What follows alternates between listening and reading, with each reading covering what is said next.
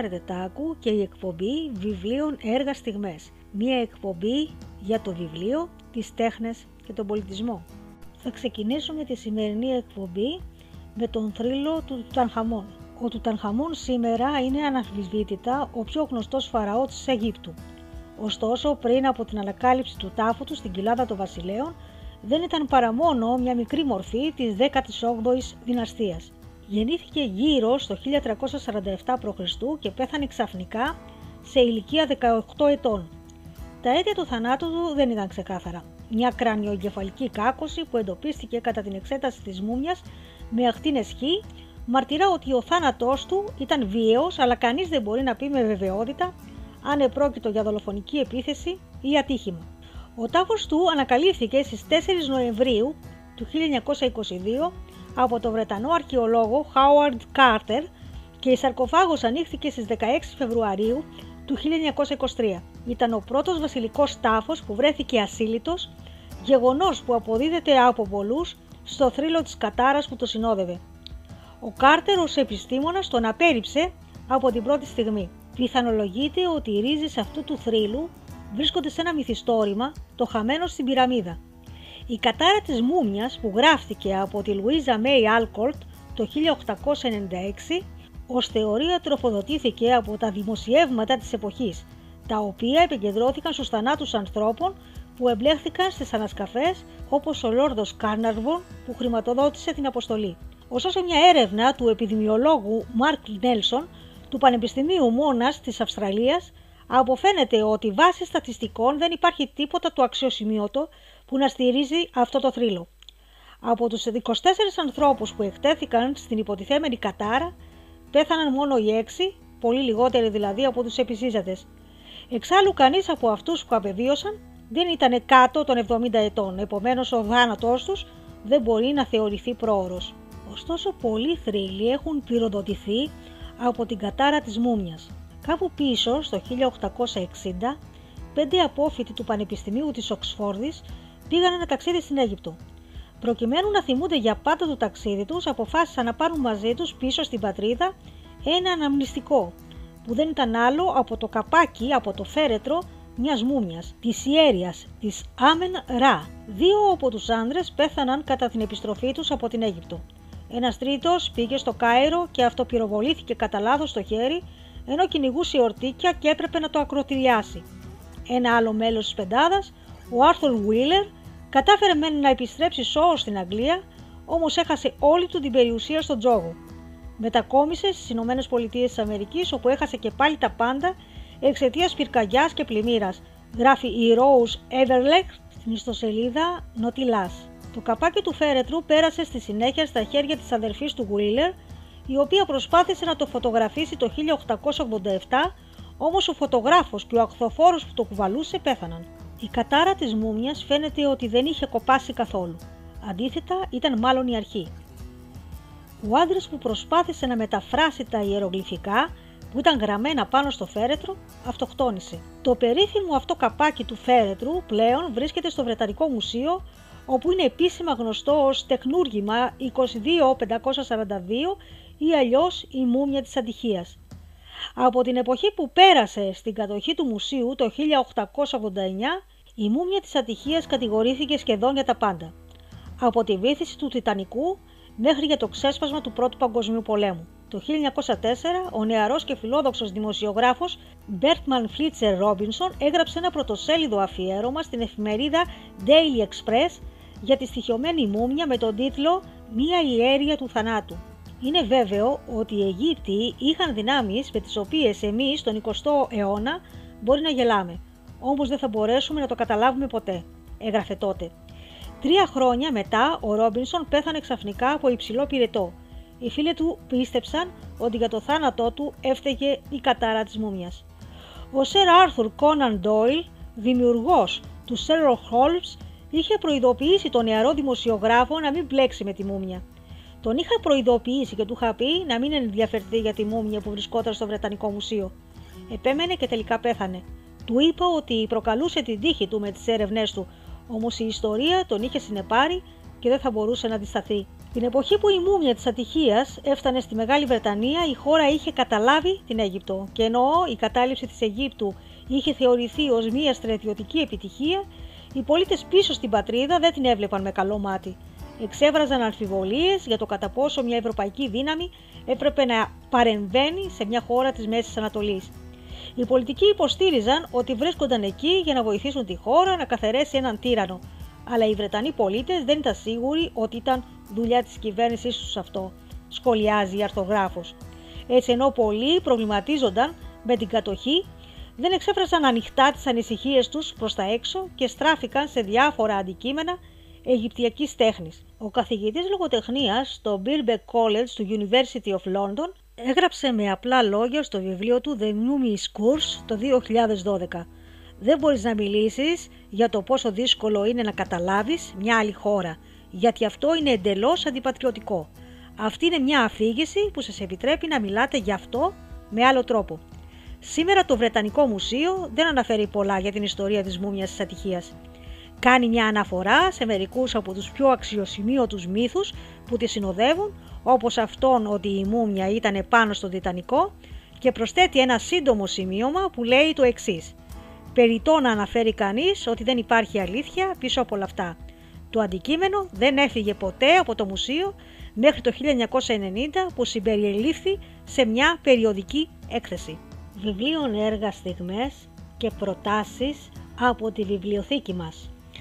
Σήμερα θα σας προτείνω το βιβλίο της Ισμήνης Μπάρακλη «Η Θεία Μπέμπα» που μόλις κυκλοφόρησε από τις εκδόσεις Ψυχογιός. Πρώτα να ακούσουμε ένα απόσπασμα που μας διαβάζει η ίδια η συγγραφέας. Είμαι η Ισμήνη Μπάρακλη και θα σας διαβάσω ένα απόσπασμα από το νέο μου μυθιστόρημα «Η Θεία Μπέμπα». Το 1935 ήταν ένα ευτυχές έτος για τον κύριο Βασιλάκη Καθώς τέλος του χρόνου επέστρεψε ο Βασιλιάς Γεώργιος, βέβαια, και ο κύριος Βασιλάκης συνήλθε για τα καλά, δώσαμε και μια μεγάλη δεξίωση όπως το όριζε η περίστασης με βάλς, πίπερμαν, ως και σοκολατάκια λικέρεκ, φλόκα για τους αξιότιμους προσκεκλημένους, από τον κύριο Νομάρχη μέχρι τον κύριο Τέλη, τον άνθρωπο που λατρεύτηκε από όλα τα θηλυκά, καθώς έφερε στο εμπορικό του κατάστημα την κάλτσα που δεν τρυπά, με ταξωτή παρακαλώ. Για τέτοια δεξίωση μιλάμε, βασιλικότερη του βασιλέως, Ψήσαμε και ένα μεγάλο γλυκό σε στρογγυλό ταψί και το ονομάσαμε Βασιλόπιτα, εκ του βασιλέως φυσικά. Ζωγραφίσαμε και μία κορώνα στο κέντρο από το ίδιο το παντεσπάνι, και όταν τη σταύρωνε ο κύριος Βασιλάκης, η Ελπινίκη ευχόταν με ένα ποτήρι σαμπάνια στο χέρι που το ανέμιζε σαν λαμπριάτικη λαμπάδα. Ευτυχισμένο το 1936 και όλο τη διόρθωνο φουκαράς. Βασιλικό Ελπινίκη μου, πρωτίστως βασιλικό, την επόμενη μέρα βουήξε το ανάπλη για την πρωτοχρονιάτικη πενγκέρα η αστυνική Ροδόπουλου. Όλοι είχαν να πούν κάτι καλό, απαξάπαντε, εξών των ιδίων που είχαν κατα... καταπιεί τη γλώσσα τους, καθώς ο Ντίνο μου το χρυσό μου λίγο μέθησε, αφού καταβρόχθησε όλα τα σοκολατάκια λικέρα από τη φοντανιέρα και έπειτα μάζεψε τα κοριτσάκια κάτω από την τραπεζαρία για να τους κάνει μαθήματα ανατομίας, αφού τον γιατρό του τον είχαν απαγορεύσει πια διαρροπάλι. Ενώ στις σκοτεινές κουζίνες της Γερμανίας μαγειρεύεται ο δεύτερος παγκόσμιος πόλεμος, στην οικία Ροδόπουλου εορτάζεται η έλευση του βασιλιά με ταγκό, πίπερμαν, ως και σοκολατάκια λικέρ εκφλόκα. Παραλύς γάρ ο κύριος Βασιλάκης, ευημερεί εκ του εμπορίου ραδιοφώνων, Φίλιπς και η ευτυχής, πλην άχρηστη σύζυγος Ελπινίκη, φανατική συλλέχθρια φτερωτών καπέλων, διάγει ζωή χαρισάμενη. Το αυτό και ο μικρός τους ιός, Δίνος, ο οποίος ζαχαρώνει γυναικείους ποδόγυρους κάτω από τραπεζαρίες φερτωμένε σε δέσματα. Μέχρι την ημέρα κόλαφο που η Μπέμπα, η δαιμόνια οικονόμος, θα βρεθεί αντιμέτωπη με το εφραστράκι στο μυστικό του αρχοντικού, καλά θαμένο για χρόνια. Η αισθητική μιας εποχής. Η επικάλυψη μιας κοινωνίας αθρής που φαίνεται σφανταχτερή, αλλά κρύβει πολλά. Μια μυθοπλασία που ακολουθεί τη διαδρομή του χρόνου αναβιώνοντα εποχές νοσταλγικές, αλλά και στυλιτεύοντας συμπεριφορές εικονικές και επίπλαστες, κενές και κούφιες, με χιούμορ, με σάτυρα και με ύφος χαλαρό που κρύβει όμως μια μυστική και απόλυτη σοβαρότητα. Είναι ένα βιβλίο με μια εξαίρετη θεατρικότητα. Είναι ένα βιβλίο γεμάτο από χιούμορ και γάργαρο γέλιο, αλλά και υποδόριο στο χασμό. Το διαβάζω τώρα και με έχει μαγέψει ο μελωδικός και ουσιαστικός τρόπος που ξεδιπλώνεται η ιστορία. Με συγκινούν τα κρυμμένα μηνύματα αλλά και η εσωτερική κατάρρευση των ηρώων, η οποία πηγάζει από τις ευτελείς δραστηριότητες και τις ανούσιες συναναστροφές που γίνονται απλά και το φαίνεστε. Σε μια εποχή που χρειαζόμαστε αλήθειες και προσγείωση στην πραγματικότητα, αλλά χρειαζόμαστε και την επαφή με την αισιοδοξία και το άπλετο φως, η Σμήνη Μπάρακλη μας παρουσιάζει ένα ευθυμογράφημα που απογειώνει και ταυτόχρονα προσγειώνει, που ακροβατεί ανάμεσα στο αστείο και στο φεδρό, στο γελίο της ανθρώπινης έπαρσης και της ανθρώπινης κλειδής και πολυτέλειας. Θα μας θυμίσει ωστόσο αυτό που είχαμε και αυτό που έχουμε χάσει. Οικογενειακούς δεσμούς, ήθη και έθιμα, αξίες που είχαμε και αξίες που χάσαμε. Μέσα από την τραγικότητα της σάτυρας, ο αναγνώστης συναντά ένα κομμάτι του δικού του εαυτού που έχει χάσει ή ένα κομμάτι που αν το έκανε δικό του θα γέμιζε με πληρότητα την κάθε ασήμαντη στιγμή του. Σας το προτείνω αυτό το βιβλίο, ένα εντελώς διαφορετικό ανάγνωσμα, ένα βιβλίο χήμαρος χαράς αλλά και ρέγουσα σκέψης. Σκέψεις που πηγάζει από τον τρόπο που η συγγραφέας σε βάζει να παρακολουθήσει τα γεγονότα της ιδιαίτερης ιστορίας της. Μιας ιστορίας που αναβιώνει μια ολόκληρη εποχή αλλά και μιας ιστορίας που μας φέρνει κοντά με τη χαμένη αθωότητα των νεανικών μας χρόνων. Η Θεία Μπέμπα, η Σμήνη Μπάρακλη από τις εκδόσεις Ψυχογιός. Ένα βιβλίο που είμαι σίγουρη πως θα μπει μέχρι να το ολοκληρώσω στις καλύτερες επιλογές για το 2021. Βιβλίο έργα στιγμές διαβάζοντας μία είδηση. Χάρβαρντ, ο Τροϊκός πόλεμος δεν έγινε για την ωραία Ελένη. Μια νέα μελέτη του Πανεπιστημίου Χάρβαρντ που στηρίζεται στην αποκωδικοποίηση κειμένων των χεταίων ανατρέπει την αιτία του Τροϊκού πολέμου. Ο Τροϊκός πόλεμος αποτελεί μια από τις πιο συναρπαστικότερες ιστορίες όλων των εποχών. Ήρωες, πάθη, προδοσίες, επικές μάχες, συγκινήσεις και ανατροπές συντελούν στο πρώτο κορυφαίο δείγμα παγκόσμιας λογοτεχνίας αλλά και στη διαιώνιση ενός τρίλου που επιβιώνει εδώ και χιλιάδες χρόνια. Ήταν θέμα χρόνου να τεθεί το ερώτημα μύθος ή πραγματικότητα για το δεκαετή πόλεμο μεταξύ Αχαιών και Τρώων; Πρώτος ο Γερμανός αρχαιολόγος Ρίκος Λίμαν αποφάσισε να το απαντήσει. Εντοπίζοντας την πολυθρύλητη πόλη της Τρίας που σαγηνεύει από την εποχή του Ομήρου μέχρι και σήμερα, απέδειξε ότι ο μύθος κρύβει την πραγματικότητα ή τουλάχιστον ψήγματα αυτής. Λειτουργεί ως απόϊχος ιστορικών γεγονότων. Έκτοτε, Ανασκαφές και μελέτες αρχαίων κειμένων από χιλιάδες ακαδημαϊκούς ανά την Ιφίλιο επιχειρούν να αποκωδικοποιήσουν την πανάρχια αυτή ιστορία η οποία σύμφωνα με τους ειδικούς σηματοδοτεί τις απαρχές της ευρωπαϊκής ιστορίας. Έρευνα του ιστορικού Μάικλ Σπένσερ από το Πανεπιστήμιο του Ιλινόης αλλά και τα συμπεράσματα του καθηγητή κλασικών σπουδών και μελετητή στο Χάρβαρντ Νίκολας Μπλάκουελ ρίχνουν νέο φως στο μυκηναϊκό πολιτισμό και στον πόλεμο που αυτός ενεπλάκη πόλεμος που δεν αναφέρεται ως τροϊκός, αλλά πιθανολογείται ότι πρόκειται γι' αυτόν. Οι επιστήμονες επιχειρούν μάλιστα να αποκωδικοποιήσουν τις πινακίδες με τη σφηνοειδή χεττιτική γλώσσα. Με τον τρόπο αυτό προσπαθούν να εκμαιεύσουν πληροφορίες σχετικά με τον πόλεμο και τα αίτια αυτού. Στα σημαντικότερα συμπεράσματα οφείλει να συγκαταλέξει κανείς την ύπαρξη διάσπαρτων βασιλείων των Αχαιών, τα οποία ενεπλάκησαν από κοινού σε πόλεμο για μία πρίκα που δεν δόθηκε ποτέ δύο αριστοκρατικές οικογένειες των Αχαιών και των Τρώων ενώθηκαν μέσω γάμου που συνελήφθη το 1380 π.Χ. Η οικογένεια Ευγενών της Τρίας υποσχέθηκε ως πρίκα τρία νησιά, τα οποία ενδέχεται να ήταν η Τένεδος, η Ήμβρος και η Λίμνος ή η Λέσβος. Παρά τα 150 χρόνια που πέρασαν από το γάμο και την αθέτηση της πρίκας, αυτή στάθηκε ως ιδανική αφορμή για τη στρατιωτική σύγκρουση που δεν αποκλείεται να είναι αυτή που σήμερα γνωρίζουμε ως τον περίφημο Τροϊκό Πόλεμο. Εξάλλου την εποχή εκείνη δεν ήταν ασυνήθιστο να ξεσπούν αιματηρές συγκρούσεις για βεντέτες, προσβολές και γαμήλιες διενέξεις. Πηγή των μελετητών είναι τα γραφτά που άφησαν πίσω τους οι Χεταίοι. Πρόκειται για τον αρχαίο πολιτισμό της Μικράς Ασίας που διαδραμάτισε σημαντικό ρόλο στην ίδρυση μιας αυτοκρατορίας με κέντρο τη Χατούσα γύρω στο 1680 με 1650 π.Χ. Η αυτοκρατορία αυτή έφτασε στο απόγειό της στα μέσα του 14ου αιώνα π.Χ. και υπήρξε ένα από τα σημαντικότερα κέντρα εξουσίας της Εγγύης Ανατολής. Η ιστορία του πολιτισμού της ευτυχώς διασώθηκε κυρίως μέσω των σφινοειδών κειμένων που βρέθηκαν στην περιοχή του βασιλείου τους, και από τη διπλωματική και εμπορική αλληλογραφία που εντοπίστηκε σε διάφορα αρχεία στην Ασσυρία, στη Βαβυλωνία, στην Αίγυπτο και στη Μέση Ανατολή. Η αποκριτογράφηση αυτών αποτέλεσε γενικά ένα σημαντικό γεγονός στην ιστορία των ενδοευρωπαϊκών σπουδών, αλλά αποδείχθηκε ιδιαίτερα πολύτιμη σε σχέση με την ευρύτερη κατανόηση του μικυναϊκού πολιτισμού και την τεκμηρίωση έμεσων στοιχείων για τον Τραγικό Πόλεμο. Τα στοιχεία που τον αφορούν στηρίζονται στην παραδοχή ότι η χώρα που οι Χεταίοι αναφέρουν ως Αχιγιάβα ήταν βασίλειο των Αχαιών στο Αιγαίο και στη Μίλτο. Το Ήλιον, δηλαδή η Τρία, είναι η χετιτική Γουίλσα με βασιλιά τον Αλεξάνδρου που είναι εκφορά του Αλέξανδρου ή Πάρη. Ο βασιλιάς Αταρισίγια των Αχαιών που αναφέρεται από τους Χεταίους ήταν κάποιος Ατρέας ή Ατρίδης. Στο νέο βιβλίο, το Μικυναϊκό Αιγαίο, μέσα από τα χετιτικά κείμενα προσφέρεται επίσης μια διαφορετική οπτική στο διαχρονικό αυτό ιστορικό γρίφο του Τροϊκού πολέμου και του Μικυναϊκού πολιτισμού. Ο συγγραφέας του βιβλίου Κωνσταντίνος Κοπανιάς παρουσιάζει για πρώτη φορά μεταφρασμένα στα ελληνικά τα επίμαχα κείμενα γραμμένα στη χετιτική γλώσσα και σε σφινοειδή γραφή.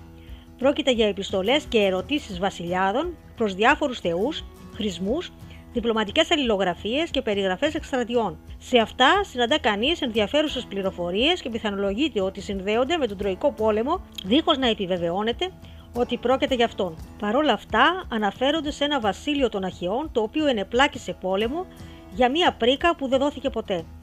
Ο πόλεμος αυτός μάλιστα συμπίπτει με τις χρονολογίες στις οποίες τοποθετούσαμε τον Τροϊκό πόλεμο.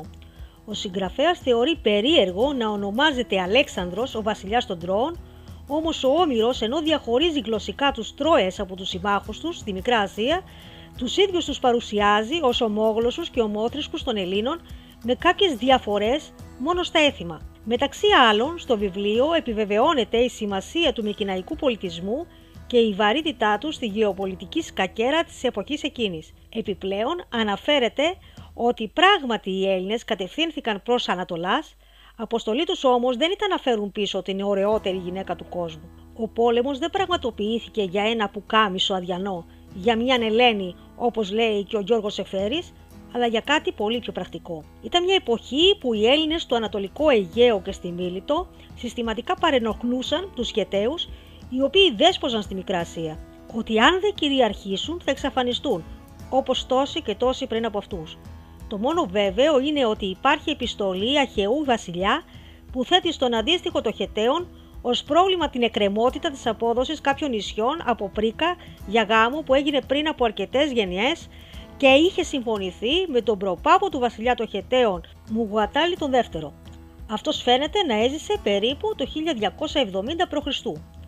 Ακόμα και αν χρειάστηκε να περάσει περισσότερο από ένας αιώνας από το γάμο και την αθέτηση της πρίκας, οι Αχαιοί τη θυμήθηκαν οργανώνοντας πολεμική εκστρατεία. Προφανώς επρόκειτο για τέχνασμα. Ήταν ένας βασιλιάς των Αχιγιάβα, Αχαιών, αυτός που αποφάσισε να διεκδικήσει μέσω πολέμου αυτό που είχαν υποσχεθεί στον πρόγονό του και βασιλιά της Γουιλούσα, Ηλίου. Όλα τα παραπάνω προκύπτουν από τα χαιρετικά κείμενα που ανακαλύφθηκαν. Σε αυτά συναντά κανείς τον όρο Αχιγιάβα, ο οποίος θεωρείται από τη συντριπτική πλειονότητα των μελετητών ότι σχετίζεται ετυμολογικά με το εθνόνυμο Αχαιή. Οι Χεταίοι αναφέρονται και σε κάποιον Πηγιαμαράντο, ο οποίος ήταν Χεταίος που συμμάχησε με τους Έλληνες. Αυτός παρενοχλούσε συστηματικά τα παράλια και την ενδοχώρα της Μικράς Ασίας και σημείωνε σημαντικές νίκες. Οι Χεταίοι γράφουν: Έδιωξε από το ήλιον η Λούσα, το βασιλιά Αλέξανδρο, Αλεξάνδρου, πήγε ως εκεί με το στρατό του και τον έδιωξε. Τον τρόμαξε και έφυγε. Τον τρόμαξε και έφυγε. Επαναστάτησαν οι κάτοικοι του ηλίου και τον έδιωξαν. Δεν γνωρίζουμε. Πάντως ο Αλέξανδρος ήταν βασιλιάς υποτελής του Χεταίου ηγεμόνα. Είχαν υπογράψει συνθήκη μεταξύ τους και γι' αυτό οι Χεταίοι τελικά το βοήθησαν να ξαναπάρει το θρόνο. Όπως και να έχει, οι νέες αυτές μελέτες απομακρύνουν τον έτσι και αλλιώς φερόμενο ως φαντασιακό μύθο της ωραίας Ελένης. Ου νέμεση Τρόα και ευκνήμιδα Αχαιούς, τι είδα αμφί γυναική πολλή χρόνων άλγια πάσχην, ενός αθανάτης η θεής η σώπα έικεν. Είναι από τη ραψοδία Γ 156-8. Οι ομιλικοί αυτοί στίχοι σημαίνουν «Χαλάλη τόση παιδεμή για μια τέτοια γυναίκα, στους τρώους και στους αχαιούς με τις καλές κνημίδες, με τις αθάνατες θεές Φρικτά μοιάζει στην όψη και αναφέρονται στην ωραία Ελένη, για χάρη της οποίας υποτίθεται ότι ξεκίνησε ένας δεκαετής πόλεμος. Η παλαιότερη και πιο διάσημη αφήγηση του Τροϊκού πολέμου ανήκει στον Όμηρο, ο οποίος έζησε γύρω στο 700 π.Χ. Εκεί που σήμερα βρίσκεται η Δυτική Τουρκία. Συνέθεσε δύο επικά ποίηματα, την Ηλιάδα και την Οδύσσια. Αυτά διδάσκονται ακόμη και σήμερα. Ο ποιητής στη συνέχεια περιγράφει τη μυθική πέτρα του σκανδάλου και σύζυγο του Μενέλαου ως καλίκομον, ομορφομαλούσα, καλυπάριον, όμορφοπρόσωπη, λευκόλελον, ασπροχέρα, καλύπεπλον, ομορφοντημένη, αλλά και ριδανήν φρικτή. Γι' αυτό επειδή προκάλεσε τον αφανισμό τόσων και τόσων γενναίων ανδρών. Ο θρύλος αυτός διαχύθηκε επηρεάζοντας και τα έργα άλλων σημαντικών τραγωδών και ποιητών. Ο Εσχύλος αποκαλεί την ωραία Ελένη Ελεύναν, Έλανδρον, Ελέπτολιν, δηλαδή καταστροφή για τα καράβια, τους άντρες και τις πολιτείες. Λυρικοί ποιητές όπως ο Ήδικος και ο Αλκαίος επίσης εμπνέονται από αυτήν, ταυτίζοντάς την με την απιστία που οδηγεί στην καταστροφή. Άλλοι όπως η ποιήτρια από τη Λέσβο, Σαφό, αναφέρονται στην Ελένη όχι για να την κατακρίνουν, αλλά για να αποδείξουν τη σφοδρότητα του έρωτα που ενίοτε προκαλεί τα χειρότερα δεινά. Αντιθέτως, στον Ευρυπίδη η Ελένη παρουσιάζεται περισσότερο ως θύμα και πάει λέγοντας. Όπως και να έχει, η ωραία Ελένη αποτελεί έναν μύθο με ποικίλες παραλλαγές. Οι νέες μελέτες όμως προτάσουν πολύ πιο κοινικά αίτια πολέμου από την ομορφιά. Εξετάζοντας κανείς τα παραπάνω επιστημονικά έργα, κατανοεί όχι μόνο τον Τροϊκό πόλεμο και τα πιθανά αίτια του, αλλά και τον περίφημο Μικυναϊκό πολιτισμό. Όταν η φύση μέσω της έκρηξης του ηφαιστείου της Σαντορίνης έδωσε τέλος στον πολιτισμό και στην κυριαρχία των Μινοϊτών, οι Μικυναίοι ήταν αυτοί που άνθησαν. Ο πολιτισμός τους ονομάζεται Μικυναϊκό και χαρακτηριζόταν από ιδιαίτερα έντονο στρατιωτικό και πολεμικό χαρακτήρα, ο οποίος αποτυπώνεται στα όπλα και στα περίφημα κυκλόπια φρούρια τους. Ουσιαστικά ήταν μια σειρά από ξεχωριστά βασίλεια πολεμιστών με κυριότερα αυτά των Μικυνών, της Θήβας, της Τύρινθας και της Πύλου. Εμφανίζονται από τον Όμηρο να ενώνουν δυνάμεις για να επιτεθούν στην Τρία στη βορειοδυτική Ανατολία. Αυτή βρισκόταν στη δυτική Τουρκία και αποκαλούνταν αρχικά Βίλιον και στη συνέχεια Ήλιον, Τρία. Κατά την ύστερη εποχή του Χαλκού ήταν πλούσια και κρατεά. Ο καθηγητής Κοπανιάς, όπως γράφει το πρώτο θέμα GR, καταλήγει στο ότι τα χαιρετικά κείμενα όντως επιβεβαίωναν την ύπαρξη ενός ιστορικού πυρήνα στα ομυρικά έπι και στη μυθολογία και πρέπει να τα διαβάζουμε με μεγάλη προσοχή όχι ως ιστορικά κείμενα, αλλά ως κείμενα που μας προσφέρουν ιστορικές πληροφορίες, τις οποίες όμως πρώτα πρέπει να επιβεβαιώσουμε και από άλλες πηγές προτού τις υιοθετήσουμε. Βιβλίων έργα στιγμές και νέες κυκλοφορίες. Η πρώτη μας πρόταση για σήμερα ε, είναι το αφεγγάρια του θερισμού της Κατερίνας Γκούνα από τις εκδόσεις Κάχτος, Θεσσαλονίκη, Οκτώβριος 2010. Μία διαθήκη, μια αναπάντεχη κληρονομιά, ένα χαμένο παιδί και η ατέρμονη αναζήτησή του. Ερμιόνη, Ευγενία, Δάφνη. Μητέρα, κόρη, εγγονή.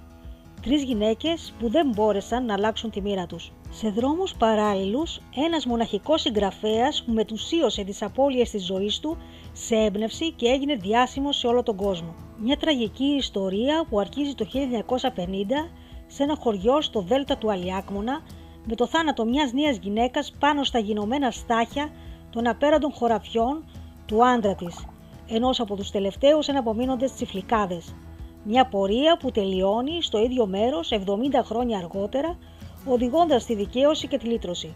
Στο προσκήνιο η Ειρήνη, η κληρονόμος, θα συνθέσει τα κομμάτια της ζωής των τριών γυναικών και όσων βρέθηκαν δίπλα τους, αποκαλύπτοντας μέσα από αυτές την ιστορία της μεταπολεμικής Ελλάδος, όπου η φτώχεια, η υπερπόντια μετανάστευση, η ιδία πάνω στον αδύναμο και η ατιμορρησία του ισχυρού δείχνουν να είναι κυρίαρχες στο μεγαλύτερο κομμάτι της κοινωνίας. Οι ηρωίδες πονούν, αγωνιούν, παλεύουν, ερωτεύονται, μα κυρίως ελπίζουν πως μέσα από τις τάχτες της ζωής τους θα ανακαλύψουν το δικό τους παράθυρο στο φως. Ακριβώς όπως η Ελλάδα μέσα από τον όλεθρο του πολέμου και τα συντρίμια του Ερφυλίου βρήκε το δρόμο προς το μέλλον, ένα μέλλον που επιφυλάσσει ποιος ξέρει τι άραγε, ίσως ένα νέο όλεθρο, ίσως ένα παράθυρο προς την ελπίδα. Τα φεγγάρια του θερισμού Κατερίνα Γκούνα από τις εκδόσεις Κάχτος. Πάμε σε μία ακόμα νέα κυκλοφορία. Το χτίνος πρέπει να πεθάνει. Νίκολας Μπλέικ από τις εκδόσεις Αλεξάνδρεια. Ο αναγνωρισμένος συγγραφέας αστυνομικών μυθιστορημάτων Φρανκ Κέρνς σχεδιάζει τον τέλειο φόνο. Ένα φόνο που θα διαπράξει ο ίδιος. Σκοπεύει να σκοτώσει τον ασυνείδητο οδηγό που έγινε η αιτία θανάτου του μικρού παιδιού του. Όταν όμως το υποψήφιο θύμα του βρίσκεται νεκρό και ο Κέρνς είναι ο κύριος ύποπτος, ο συγγραφέας επιμένει ότι τον έχουν παγιδεύσει. Ένας παλιός φίλος του Κέρνς καλεί τον ιδιωτικό detective Nigel Stranger Ways που πρέπει να διελευκάνει ένα σατανικά σχεδιασμένο έγκλημα για να ανακαλύψει τι πραγματικά συνέβη στο George Rattery. Θα σκοτώσω έναν άνθρωπο. Δεν ξέρω το όνομά του. Δεν ξέρω που μένει. Δεν έχω ιδέα πώς μοιάζει. Αλλά θα τον βρω και θα τον σκοτώσω. Το χτίνος πρέπει να πεθάνει. Νίκολας Μπλέικ από τις εκδόσεις Αλεξάνδρεια. Βιβλίων έργα στιγμές και η ιστορία πίσω από ένα βιβλίο. Σήμερα θα σας ε, πούμε κάποια ενδεικτική ιστορία από το βιβλίο «Μνημοσύνη» της Βάσκιας Σακαρέπη που κυκλοφορεί από τις εκδόσεις Πνοή. Συγκεκριμένα θα μιλήσουμε για την ιστορία της μνημοσύνης. Ήξερες ότι η μητέρα των μουσών ήταν η μνημοσύνη; Η μνημοσύνη ήταν η προσωποποίηση της μνήμης στην ελληνική μυθολογία. Ανήκε στους Ιστάνες, ήταν κόρη της Γέας και του Ουρανού και μητέρα των μουσών.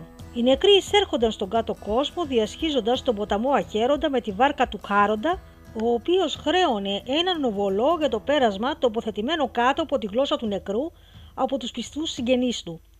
Οι άποροι και όσοι δεν είχαν φίλους παρέμεναν για πάντα στην όχθη του ποταμού. Η αντίπερα όχθη φυλασσόταν από τον Κέρβερο, τον τρικέφαλο σκύλο που ουρικήθηκε από τον Ηρακλή. Πέρα από τον Κέρβερο, οι σκιές των Τεθνεώτων εισέρχονταν στον Τάρταρο, τη γη των νεκρών. Η πρώτη περιοχή του Άδη περιλαμβάνει τους λιμόνες με τους ασφόδελους που περιγράφονται στην Οδύσσια, όπου οι σκιές των ηρώων περιφέρονται απελπισμένα μεταξύ κατώτερων πνευμάτων που τιτιβίζουν γύρω τους σαν νυχτερίδες. Πέρα από εκεί βρισκόταν το έρευος που μπορεί να θεωρηθεί ως εφημισμός του Άδη, το όνομα του οποίου προκαλούσε φρίκη. Υπήρχαν δύο πηγές, αυτή της λύθης, όπου οι κοινές ψυχές συνέρεαν για να σβήσουν κάθε μνήμη και η πηγή της μνημοσύνης, όπου αντιθέτως έπιναν οι μύστες των μυστηρίων. Οι μουσες ήταν θεότητες, προστάτηδες της δημιουργίας, της ποίησης, της ομορφιάς και των τεχνών, κόρες του Δία και της μνημοσύνης. Γεννήθηκαν καθώς λένε κατά τη διάρκεια της γαμήλιας τελετής όταν ο Δίας ρώτησε τους παριστάμενους θεούς αν τους έλειπε κάτι και εκείνοι απάντησαν ότι θα έπρεπε να φτιάξει κάποιες θεότητας που επάξια και με ταιριαστά λόγια και μουσική να υμνολογήσουν τα κατορθώματά του και το θαυμαστό τρόπο που έβαλε σε τάξη το σύμπαν, τον κόσμο των θεών και των ανθρώπων. Ο Ισίωδος στη Θεογονία αναφέρει ότι οι βασιλείς και οι ποιητές αποκτούσαν τη δύναμη και την εξουσία λόγω των ειδικών σχέσεων με τη μνημοσύνη και τις μουσες και μας αφηγείται τη γέννηση των μουσών. Η μνημοσύνη που βασίλευε στους λόγους των ελευθερών με το γιο του κρόνου κοιμήθηκε στην Πιερία και τις παρθένες τούτες γέννησε, που κάνουν τα βάσανα να ξεχνάμε και τους πόνους να σταματάνε. Νύχτες εννιά, ο συνετός ο Δίας, στο ιερό κρεβάτι κοιμάται στο πλάι της μνημοσύνης, μακριά από όλους τους αθάνατους. Και όταν οι εποχές και οι μήνες τον κύκλο τους συμπλήρωσαν και όταν μέρες πολλές πέρασαν, η μνημοσύνη εννιά κόρες γέννησε που σε όλες το ίδιο πνεύμα έδινε ζωή και όλες τις μάγευε η μουσική και είχαν στο στήθος μια καρδιά που ανήσυχα ποτέ τις δεν χτυπούσε. Στην κορυφή, κοντά του χιονισμένου όλυμπου της γέννησε, όπου όλες τους αντάμα υπέροχα τραγούδια τραγουδούσαν σε κατοικίες μένοντας περίλαμπρες. Η ποίηση, η μουσική, το θέατρο, ο χορός, οι τέχνες, όλες οι κόρες της. Η ιστορία βέβαια κόρη της. Ακόμα και η αστρονομία, κόρη της κι αυτή. Δεν έχει αφήσει τίποτα από όσα μπορούν να σκεφτούν και να δημιουργήσουν οι άνθρωποι που να μην το έχει κάνει δικό της η μνημοσύνη. Ο ποιητής παραθέτει και τα ονόματα των εννέα μουσών. Κλειό, Ευτέρπη, Θάλια, Μελπομένη, Τερψιχώρη, Ερατό, Πολύμνια, Ουρανία και Καλλιόπη που είναι οι πιο δυνατοί από όλες, επειδή συντροφιά κάνει με τους σεβαστούς βασιλιάδες. Από τα λεγόμενα του Πλάτωνα βλέπουμε ότι οι μουσες είναι οι ίδιες οι τέχνες και οι επιστήμες που ανακαλύφθηκαν και ανέπτυξαν οι άνθρωποι σε πολύ παλαιότερες εποχές. Κάθε αρχαίος αλλά και αρκετοί σύγχρονοι συγγραφείς, ποιητές, φιλόσοφοι, ιστορικοί, επιστήμονες επικαλούνται τις πανέμορφες μουσες για να τους εμπνεύσουν και να μπορέσουν να φέρουν σε πέρας το δικό τους έργο. Ουσιαστικά πρόκειται για μια προσπάθεια ανάκλησης και επαναφοράς της αρχαίγονης μνήμης του ανθρώπου. Για το Σοκράτη η μάθηση είναι ανάμνηση, δηλαδή κάθε τι το οποίο ανακαλύφθηκε και μαθεύθηκε από τους ανθρώπους σε κάποια παλαιότερη χρονική στιγμή έχει αποτυπωθεί σαν σφραγίδα στα κύτταρά μας. Ότι δηλαδή για εμάς η μάθηση δεν είναι παρά ανάμνηση και σύμφωνα με αυτό είναι αναγκαίο να έχουμε μάθει σε κάποιο προηγούμενο χρόνο αυτά που τώρα ανακαλούμε στη μνήμη μας. Την ιστορία ανακοίνησε στο μυαλό μου το βιβλίο, όπως προείπα, της Βάσκια Σακαρέπη «Μνημοσύνη» που κυκλοφορεί από τις εκδόσεις Πνοή. Η περιγραφή από το πιστόφυλλο, τα χορευτικά της βήματα, ένα γράμμα δίχως όνομα αποστολέα και παραλήπτη, ένα σημαίνιο δαχτυλίδι και ένα σκουριασμένο κλειδί, καθώς και η μυστηριώδης άρνηση της μητέρας της να της μιλήσει για την ιστορία που κρύβεται πίσω από αυτά τα ευρήματα, οδηγούν την Ισιδώρα και την Αστόρια σε ένα χωριό του Ολύμπου, τη Λευκομιλιά, με σκοπό να ανακαλύψει μόνη της όσα έχουν μείνει κρυφά για χρόνια. Εκεί θα γνωρίσει τον Στέλιο, τον δήμαρχο της περιοχής που προσπαθεί να επαναφέρει το πανηγύρι των μουσών, μια γιορτή ξεχασμένη για 30 χρόνια. Μαζί του ξετυλίγει το κουβάρι που καταλήγει στο παρελθόν εκεί όπου η μοίρα έστησε εξέδρα για το χορό της ζωής και του θανάτου.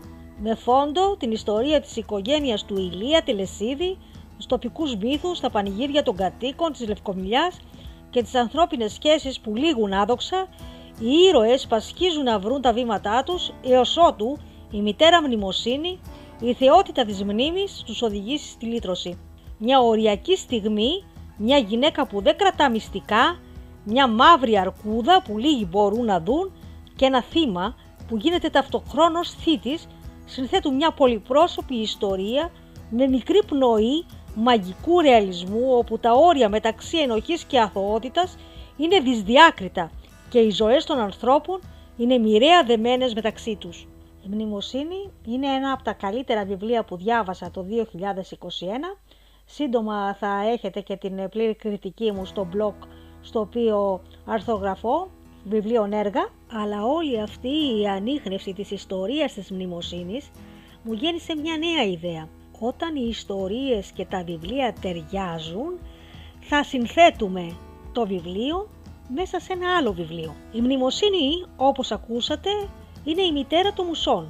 Ένα άλλο βιβλίο που αλληγορικά παρουσιάζονται οι μουσες της μυθολογίας μας είναι το βιβλίο «Οι σκιές των μουσών» της Εύας Μαζοκοπάκη που κυκλοφορεί από τις εκδόσεις Ιδροπλάνου. Άλλο ένα βιβλίο που ξεχώρισα φέτος το 2021. Εννέα γήινες μουσες στη σύγχρονη εποχή και ο δορυφόρος τους, η Ελένη, συνθέτουν μία σύγχρονη ιστορία που απογειώνει τη φιλία, τη δύναμη της ψυχής, την αναλλαγή της χαράς και του πόνου, την αξία της ζωής, την εξοικείωση της θνητότητας και της απώλειας. Γραφή συγκλονιστική, πλοκή όχι μόνο ανατρετική, αλλά και εντελώς διαφορετική από τα συνηθισμένα. Κατευθυνόμενη με μια ανορθόδοξη πορεία που την ορίζει εικονικά και αδιάκριτα κάτι αδιευκρίνιστο αρχικά και ευδιάκριτο μετά, αλλά την καθορίζει αυτό που ονομάζουμε μίξη επιλογής και αστάθμητος παράγοντας. Ένα βιβλίο με ρίζες, με εποχές, με χαρακτήρες που σε κάθε γύρισμα σου δημιουργεί συναισθήματα σταθερά αλλά και αντικρουόμενα. Άλλο ένα βιβλίο από τις εκδόσεις Ιδροπλάνο που αξίζει να αναζητήσετε. Εννέα μουσες σε παράλληλους αλλά όχι ταυτόσιμους βίους, σε κοινόχωρο χρόνο, με ανώμια εξελικτική πορεία, αλλά με ταυτόχρονη σφραγίδα επιλόγου. Και μια Ελένη που κινεί τις ζωές των μουσών ως αναντήρητη ηγέτιδα της συντροφιάς τους. Οικογενειακά μυστικά, ρημαγμένη πόθη, πτώσεις και αναβάσεις σε ένα μονοπάτι ζωής με κοινό παρονομαστή πάντα μία Ελένη. Εκείνη άραγε την Ελένη του φωτός ή του ολέθρου. Οι σκιές των μουσών είναι εννέα. Θα διεκδικήσουν μήπως και τη δέκατη, τη δική τους; Τη δική τους Ελένη για να συμπληρωθεί με ζυγό αριθμό ο κύκλος τους. Και ποια είναι τα κοινά μυστικά των μυθικών μουσών με τις σύγχρονες μουσες και η αληθινή ερμηνεία του ονόματος μιας μοντέρνας Ελένης. Μάης του 1960. Η γέννηση των σύγχρονων μουσών και της Ελένης σε ένα παιδινό χωριό της Κρήτης, Μάης του 1980. Η διάσπαση των μουσών από τη δική τους Ελένη, Μάης του 1990. Η επανένωση του κύκλου το 10, Μάης του 2000. Η ιστορία άραγε επαναλαμβάνεται, οι σκιές των μουσών, Εύα Μασοκοπάκη από τις εκδόσεις Ιδροπλάνου. Βιβλίο έργα στιγμές, το βιβλίο που διαβάζω τώρα. Αυτή την εβδομάδα διαβάζω το βιβλίο «Η Γιακάρντα ανθίζει πάντα την Άνοιξη» της Χριστίνας Αντωνιάδου που κυκλοφορεί από τις εκδόσεις Πηγή. Αποχαιρέτησα τον τόπο μου με ενθουσιασμό, με συνεπήρε η ιδέα να ζήσω σε άλλα μέρη, σε άλλη γη, σε χώρα εξωτική. Τα χρόνια στη Νότια Αφρική ήταν ένα από τα πιο ευτυχισμένα της ζωής μου. Την αγάπησα την Νότια Αφρική έτσι όπως αγαπάς το σύντροφο με τα ελαττώματά του, τα βλέπεις μεν, αλλά δεν ενοχλούν. Απλά είναι κάτι διαφορετικό. Έτσι λοιπόν και εγώ αγάπησα την Νότια Αφρική με τις ομορφιές και τις παραξενιές με τους ανθρώπους της να φτιάχνουν ένα puzzle, το Rainbow Nation. Η Νότια Αφρική δεν είναι όμως απλά διαφορετική. Είναι έλξη, έρωτας, σαγίνη, μαγεία. Αυτοί που ξέρουν λένε ότι η Αφρική θέλει το χρόνο της. Και η αλήθεια έρχεται η στιγμή που γίνεται κομμάτι σου. Africa grows on you. Το βιβλίο «Η Γιακάρντα ανθίζει πάντα την Άνοιξη» είναι ένα βιβλίο που ανήκει στην κατηγορία της ε, ταξιδιωτικής λογοτεχνίας. Αφορά ε, κάποιες εμπειρίες της συγγραφέως από τη ζωή της στη Νότια Αφρική. Η συγγραφέας Χριστίνα Αντωνιάδου έχει αφήσει ένα δικό της μήνυμα στην εκπομπή μας για το βιβλίο της. Γεια σας! Η Γεωργία Ρεπετάκου μου είπε να στείλω ένα ηχητικό μήνυμα μιας και είμαι νέα και άσημη συγγραφέας. Λοιπόν, νέα δεν είμαι, άσημη στον τομέα της λογοτεχνίας είμαι η αλήθεια είναι γιατί το βιβλίο μου κυκλοφόρησε, έχει τώρα 11 μήνες, 12 κάπου εκεί ε, λέγομαι λοιπόν Χριστίνα Αντωνιάδου και έχω γράψει το βιβλίο «Η Τζακαράντα ανθίζει πάντα την Άνοιξη» όπου περιγράφω τα τρία χρόνια που έζησα στη Νότια Αφρική, στο Johannesburg το οποίο, τι να σας πω, είναι μια χώρα και μια πόλη πολύ ιδιαίτερη γιατί διαφέρει άπειρα από την Ευρώπη και από την Ελλάδα. Οπότε επειδή ήταν τόσο διαφορετικές οι εμπειρίες που είχα στο Johannesburg, έκατσα και έγραψα short stories και τη συγκέντρωσα σε αυτό το βιβλίο και το ονόμασα «Η Τζακαράντα ανθίζει πάντα την Άνοιξη» διότι η τζακαράντα, να ξέρετε, είναι ένα καταπληκτικό δέντρο ε, σε ένα πίθανο μοβ χρώμα όταν ανθίζει την άνοιξη, δηλαδή τον Οκτώβριο, ναι μάλιστα, τον Οκτώβριο ανθίζει στη Νότια Αφρική η τζακαράντα, γιατί ξέρετε η Νότια Αφρική βρίσκεται στο νότιο ημισφαίριο, οπότε όλα εκεί είναι ανάποδα, πραγματικά όμως ανάποδα. Ε, και έτσι μου ήρθε και η ιδέα να γράψω αυτό το βιβλίο. Συγκέντρωνα διάφορες πληροφορίες παρακολουθώντας και παρατηρώντας τον κόσμο γύρω μου και έτσι έγιναν διάφορες ιστορίες με, με επίκεντρο την Νότια Αφρική και περιγράφω την πολιτική κατάσταση, την ε, ιστορία πίσω από τη χώρα, την καθημερινότητα, το ότι οδηγούν ανάποδα, ανάποδα δηλαδή όπως στην Αγγλία για παράδειγμα. Ε, και όταν κατεβαίνεις ε, σαν Ελληνίδα στην Νότια Αφρική να οδηγήσεις, ε, σου φαίνεται λίγο αλόκοτο το να οδηγήσεις ανάποδα. Ε, έχει γραφτεί με αρκετό χιούμορ θα έλεγα και έτσι μου λένε και οι αναγνώστες μου έχει γραφτεί με αρκετό αυτοσαρκασμό γιατί ε, προχωρούσα από τη μία γκάφα στην άλλη και νομίζω θα σας φτιάξει το κέφι, νομίζω ότι θα σας αρέσει, νομίζω ότι θα μάθετε πολλά για μια χώρα που ίσως δεν έχετε πάει ποτέ και νομίζω ότι ίσως με αυτό το βιβλίο θα σας δημιουργηθεί η διάθεση να επισκεφτείτε την Νότια Αφρική. Λοιπόν, η τζακαράντα μου ανθίζει πάντα την Άνοιξη, δηλαδή τον Οκτώβριο. Σας χαιρετώ, Χριστίνα Αντωνιάδου. Χριστούγεννα στο νότιο ημισφαίριο. Είναι μέσα Νοέμβρη και στη Νότια Αφρική κυριαρχεί παντού η ατμόσφαιρα του Χριστουγέννων. Σε μία από τις μεγαλύτερες πλατείες του Johannesburg, την Nelson Mandela Square, εκτός από το εξάμετρο μπλούζινο άγαλμα του σημαντικότερου άνδρα της χώρας, το όνομα του οποίου φέρει η πλατεία, υψώνεται και ένα χριστουγεννιάτικο δέντρο. Ωστόσο το δέντρο αυτό, διακοσμημένο κατάλληλα με λαμπιόνια και πολύχρωμα στολίδια, δεν είναι το γνωστό μας ψηλόκορμο έλατο. Ακίνητη και βουβή ατενίζω κάτι που ποτέ στη ζωή μου μέχρι τώρα δεν έχω ξαναδεί και δυσκολεύομαι να το πιστέψω. Για να υπάρχει αντιστοιχεία με το περιβάλλον της Αφρικής αλλά και για λόγους ευκολίας, Αντί του ελάτου με τη χαρακτηριστική μητερή κορυφή, προτιμήθηκε το Baobab, ένα αντιπροσωπευτικό για αυτή την ήπειρο χοντρό δέντρο, το οποίο αποκαλείται και ψωμό δέντρο των πυθίκων. Τα χριστουγεννιάτικα φωτάκια που στολίζουν το σχετικά κοντό, ιδιαίτερο χοντρό κορμό και τα ασύμετρα κλαδιά της κορυφής που απλώνονται στα πλάγια δημιουργούν την ψευταίσθηση ότι το δέντρο στέκεται ανάποδα αφού τα κλαδιά του μοιάζουν με ρίζες στον αέρα ξαφνιασμένη από την ανακάλυψη ότι ένα χριστουγεννιάτικο δέντρο δεν είναι απαραίτητα έλατο, ούτε καν πεύκο, κάνω την σκέψη μήπως θα έπρεπε να διασκευαστεί και το γνωστό χριστουγεννιάτικο τραγουδάκι και τα παιδιά της Νότιας Αφρικής να ψάλουν χοροδιακά «Ο Μπάομπα, ο Μπάομπα». Εδώ που τα λέμε θα τέριαζε και στο ρυθμό. Πλησιάζω το δέντρο για να το παρατηρήσω πιο προσεκτικά. Το βλέμμα μου καρφώνεται σε αυτό που βρίσκεται από κάτω τυλιγμένο με χριστουγεννιάτικα φωτάκια. Δεν υπάρχουν πουθενά η Μαρία και ο Ιωσήφ, ούτε καν το θείο βρέφος. Τίποτα απολύτως. Τίποτα δεν θυμίζει τη φάτνη, αυτή τη γνωστή φάτνη που προσφέρεται σε όλα τα μαγαζιά της Ευρώπης σε συμφέρουσες ή λιγότερο συμφέρουσες στιγμές. Κάτω από το δέντρο πάντως υπάρχουν δύο ζώα. Όχι όμως το βόδι και το γαϊδούρι που στο στάβλο της Βιθλέμ είχαν αναλάβει το ρόλο της θερμάστρας, αλλά δύο ζώα που φέρουν από ένα χοντρό κέρατο στη Μουσούδα και δεν έχουν βρεθεί ποτέ στη Βιθλέμ ή στη Ναζαρέτ.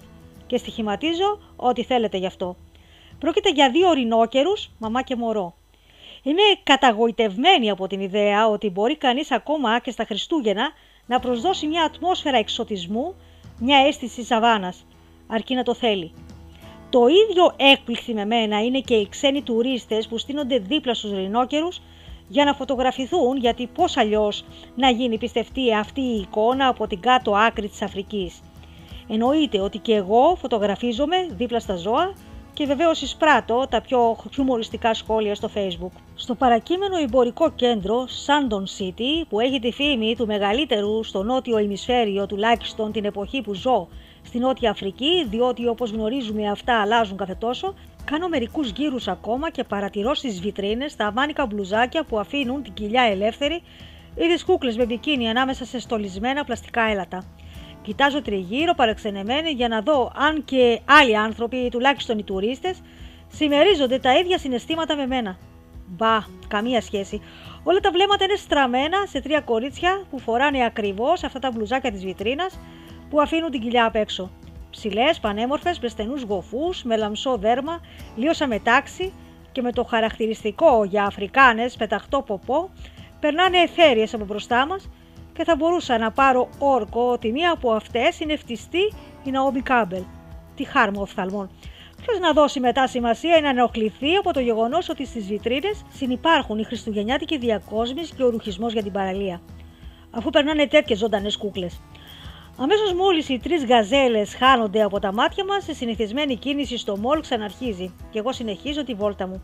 Έχω να κάνω κάποια ψώνια ακόμα και γι' αυτό μπαίνω στο σούπερ μάρκετ, στους διαδρόμους του οποίου ωστόσο σήμερα επικρατεί μια απίστευτη ανακατοσούρα με άπειρα χαρτοκιβώτια στιβαγμένα το ένα πάνω στο άλλο. Καθώς ανοίγω δρόμο για να περάσω ανάμεσα από τα εμπορεύματα, βλέπω δύο υπαλλήλους με κοντομάνικα μπλουζάκια να ανοίγουν τα χαρτόκουτα, να βγάζουν από μέσα οι βασίλειδες σε όλα τα μεγέθη και να τους τοποθετούν στα ράφια. Για έναν Ευρωπαίο που ζει μόλις 6 εβδομάδες στο Johannesburg, η εικόνα δύο μαύρων οι οποίοι με θερμοκρασία 30 βαθμών και φορώντας τα καλοκαιρινά τους τακτοποιούν οι βασίλειδες είναι αρκετά περίεργη.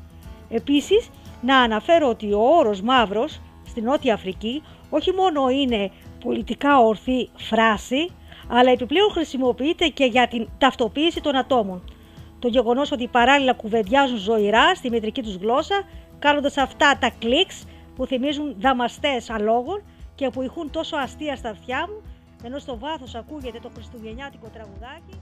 Ήταν ένα απόσπασμα από το βιβλίο της Χριστίνας Αντωνιάδου «Η Τσακαράντα ανθίζει πάντα την Άνοιξη» που κυκλοφορεί από τις εκδόσεις Πηγή.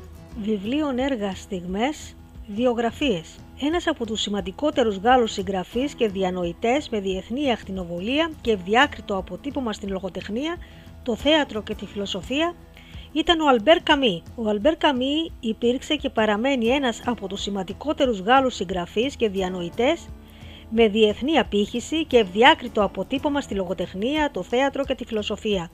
Είναι περισσότερο γνωστός για το έργο του «Ο Ξένος», που αποτελεί τη μυθιστορηματική ανάπτυξη της φιλοσοφίας του παραλόγου, της οποίας υπήρξε ένας από τους συζητητές. Το 1957 τιμήθηκε με το Νόμπελ λογοτεχνίας και τρία χρόνια αργότερα έφυγε από τη ζωή σε τροχαίο δυστύχημα σε ηλικία 47 ετών στην ακμή της δημιουργικότητάς του. Ο Αλμπέρ Καμίς γεννήθηκε στο Μοντοβί της Γαλλικής Αλγερίας στις 7 Νοεμβρίου του 1913. Μεγάλωσα όπως όλοι οι άνθρωποι της ηλικίας μου μέσα στις τυμπανοκρουσίες του Πρώτου Παγκοσμίου Πολέμου και η ιστορία μας από τότε δεν έπαψε να είναι φόνος, αδικία, βία. Ο πατέρας του, ένας στοχός βιοπαλαιστής που είχε έλθει στην Αλγερία για να κάνει την τύχη του, σκοτώθηκε στον πόλεμο. Η ισπανικής καταγωγής μητέρα του δούλευε ως παραδουλεύτρα για να μεγαλώσει αυτόν και το μεγαλύτερο αδερφό του. Η οικογένειά του μετά το θάνατο του πατέρα του εγκαταστάθηκε στο Αλγέρι και έζησε σε ένα μικρό διάρι με τη γιαγιά από την πλευρά της μητέρας του και έναν παράλληλο θείο του. Παράλληλα με τις σπουδές του ο Καμί ασχολήθηκε με τον αθλητισμό και ιδιαίτερα με το ποδόσφαιρο, αλλά μία κρίση φυματίωσης το 1930 έβαλε τέλος στα αθλητικά του όνειρα. Χρόνια αργότερα, ενθυμούμενος αυτά που του πρόσφερε το ποδόσφαιρο, είπε τη γνωστή ρίση «Στο ποδόσφαιρο χρωστάω όσα ξέρω για ηθική και καθήκον». Η επιδείνωση της υγείας του τον ανάγκασε να εγκαταλείψει το αλθυγιεινό διαμέρισμα στο οποίο έμενε για 15 χρόνια και να ζήσει μόνος του κάνοντας διάφορες δουλειές για να επιβιώσει. Την ίδια χρονιά γράφτηκε στη Φιλοσοφική Σχολή του Πανεπιστημίου του Αλγερίου, από την οποία αποφύτησε το 1936 με μια εργασία για τη σχέση της ελληνικής και χριστιανικής σκέψης στα κείμενα του Πλωτίνου και του Αυγουστίνου. Στην πρωτεύουσα της Αλγερίας σφυριλάτησε την προσωπικότητά του και πραγματοποίησε τα πρώτα του επαγγελματικά βήματα. Εκεί ένιωσε τα πρώτα ερωτικά σκυρτήματα και σε ηλικία 21 ετών παντρεύτηκε την πρώτη γυναίκα του, την Σιμώνη Ε, από την οποία γρήγορα χώρισε επειδή ο ένας απατούσε τον άλλον. Εκεί πολιτικοποιήθηκε μέσα από τις τάξεις του Κομμουνιστικού Κόμματος Γαλλίας, αλλά γρήγορα και εδώ διαχώρισε τη θέση του και διαγράφηκε ως τροτσκιστής. Στο Αλγέρι άρχισε να δημοσιογραφεί ως πολιτικός συντάχτης και λογοτεχνικός κριτικός και εκεί έγραψε τα πρώτα του έργα. Ζώντας στη Γαλλία συμμετείχε στην αντίσταση κατά της γερμανικής κατοχής και κατά τη διάρκεια της εξέδωσε το πρώτο σπουδαίο έργο του, το μυθιστόρημα «Ο Ξένος» το 1942. Πρόκειται για μια έξοχη σπουδή στην αλωτρίωση του ανθρώπου του 20ου αιώνα μέσα από το πορτρέτο ενός ξένου καταδικασμένου σε θάνατο όχι τόσο επειδή πυροβόλησε έναν Άραβα, αλλά επειδή αρνείται να συμμορφωθεί με τις απαιτήσεις της κοινωνίας. Τον ίδιο χρόνο εκδόθηκε το φιλοσοφικό του δοκίμιο «Ο μύθος του Σύσυφου» που αναλύει μια αντίληψη του παραλόγου. Το ίδιο χρονικό διάστημα παντρεύτηκε σε δεύτερο γάμο τη μαθηματικό Φρανσίν Φόρ, η οποία του χάρισε δύο κόρες. Όπως και με την ΙΕ δεν υπήρξε το πρότυπο του πιστού συζύγου. Ο Καμί εξέδωσε και άλλα σημαντικά έργα όπως τα μυθιστορήματα «Η Πανούκλα» το 1943 και «Η Πτώση» το 1956, το θεατρικό «Καλιγούλας» 1944 και το δοκίμιο «Ο επαναστατημένος άνθρωπος» το 1951 που προκάλεσε σκληρές διαμάχες μεταξύ των μαρξιστών της εποχής του. Τον Απρίλιο του 1955 βρέθηκε στην Αθήνα και συμμετείχε σε εκδήλωση στο Γαλλικό Ινστιτούτο για το μέλλον του ευρωπαϊκού πολιτισμού που δεν είναι άλλο από μια Ευρώπη με ομοσπονδιακά χαρακτηριστικά, όπως υποστήριξε. Το 1957 βραβεύτηκε με το Νόμπελ Λογοτεχνίας σε ηλικία μόλις 44 ετών και έγινε έτσι ο νεότερος συγγραφέας που είχε τιμηθεί μέχρι τότε με το επίσουλο βραβείο. Τρία χρόνια αργότερα στις 4 Ιανουαρίου 1960 Το νήμα της ζωής του κόπηκε απότομα όταν έπεσε θύμα αυτοκινηστικού δυστυχήματος. Αργότερα θα γίνει γνωστό ότι ο Καμί έλεγε συχνά στους φίλους του πως δεν υπάρχει τίποτα πιο σκανδαλώδες από το θάνατο ενός παιδιού και τίποτα πιο παράλογο από τον θάνατο σε τροχαίο δυστύχημα. Βιβλίο έργα στιγμές, αληθινές ιστορίες. Σε ηλικία 40 ετών, ο Φραντς Κάφκα, 1883-1924, που δεν παντρεύτηκε ποτέ και δεν είχε παιδιά, περπατούσε σε πάρκο στο Βερολίνο όταν συνάντησε ένα κορίτσι που έκλαιγε επειδή είχε χάσει την αγαπημένη του κούκλα.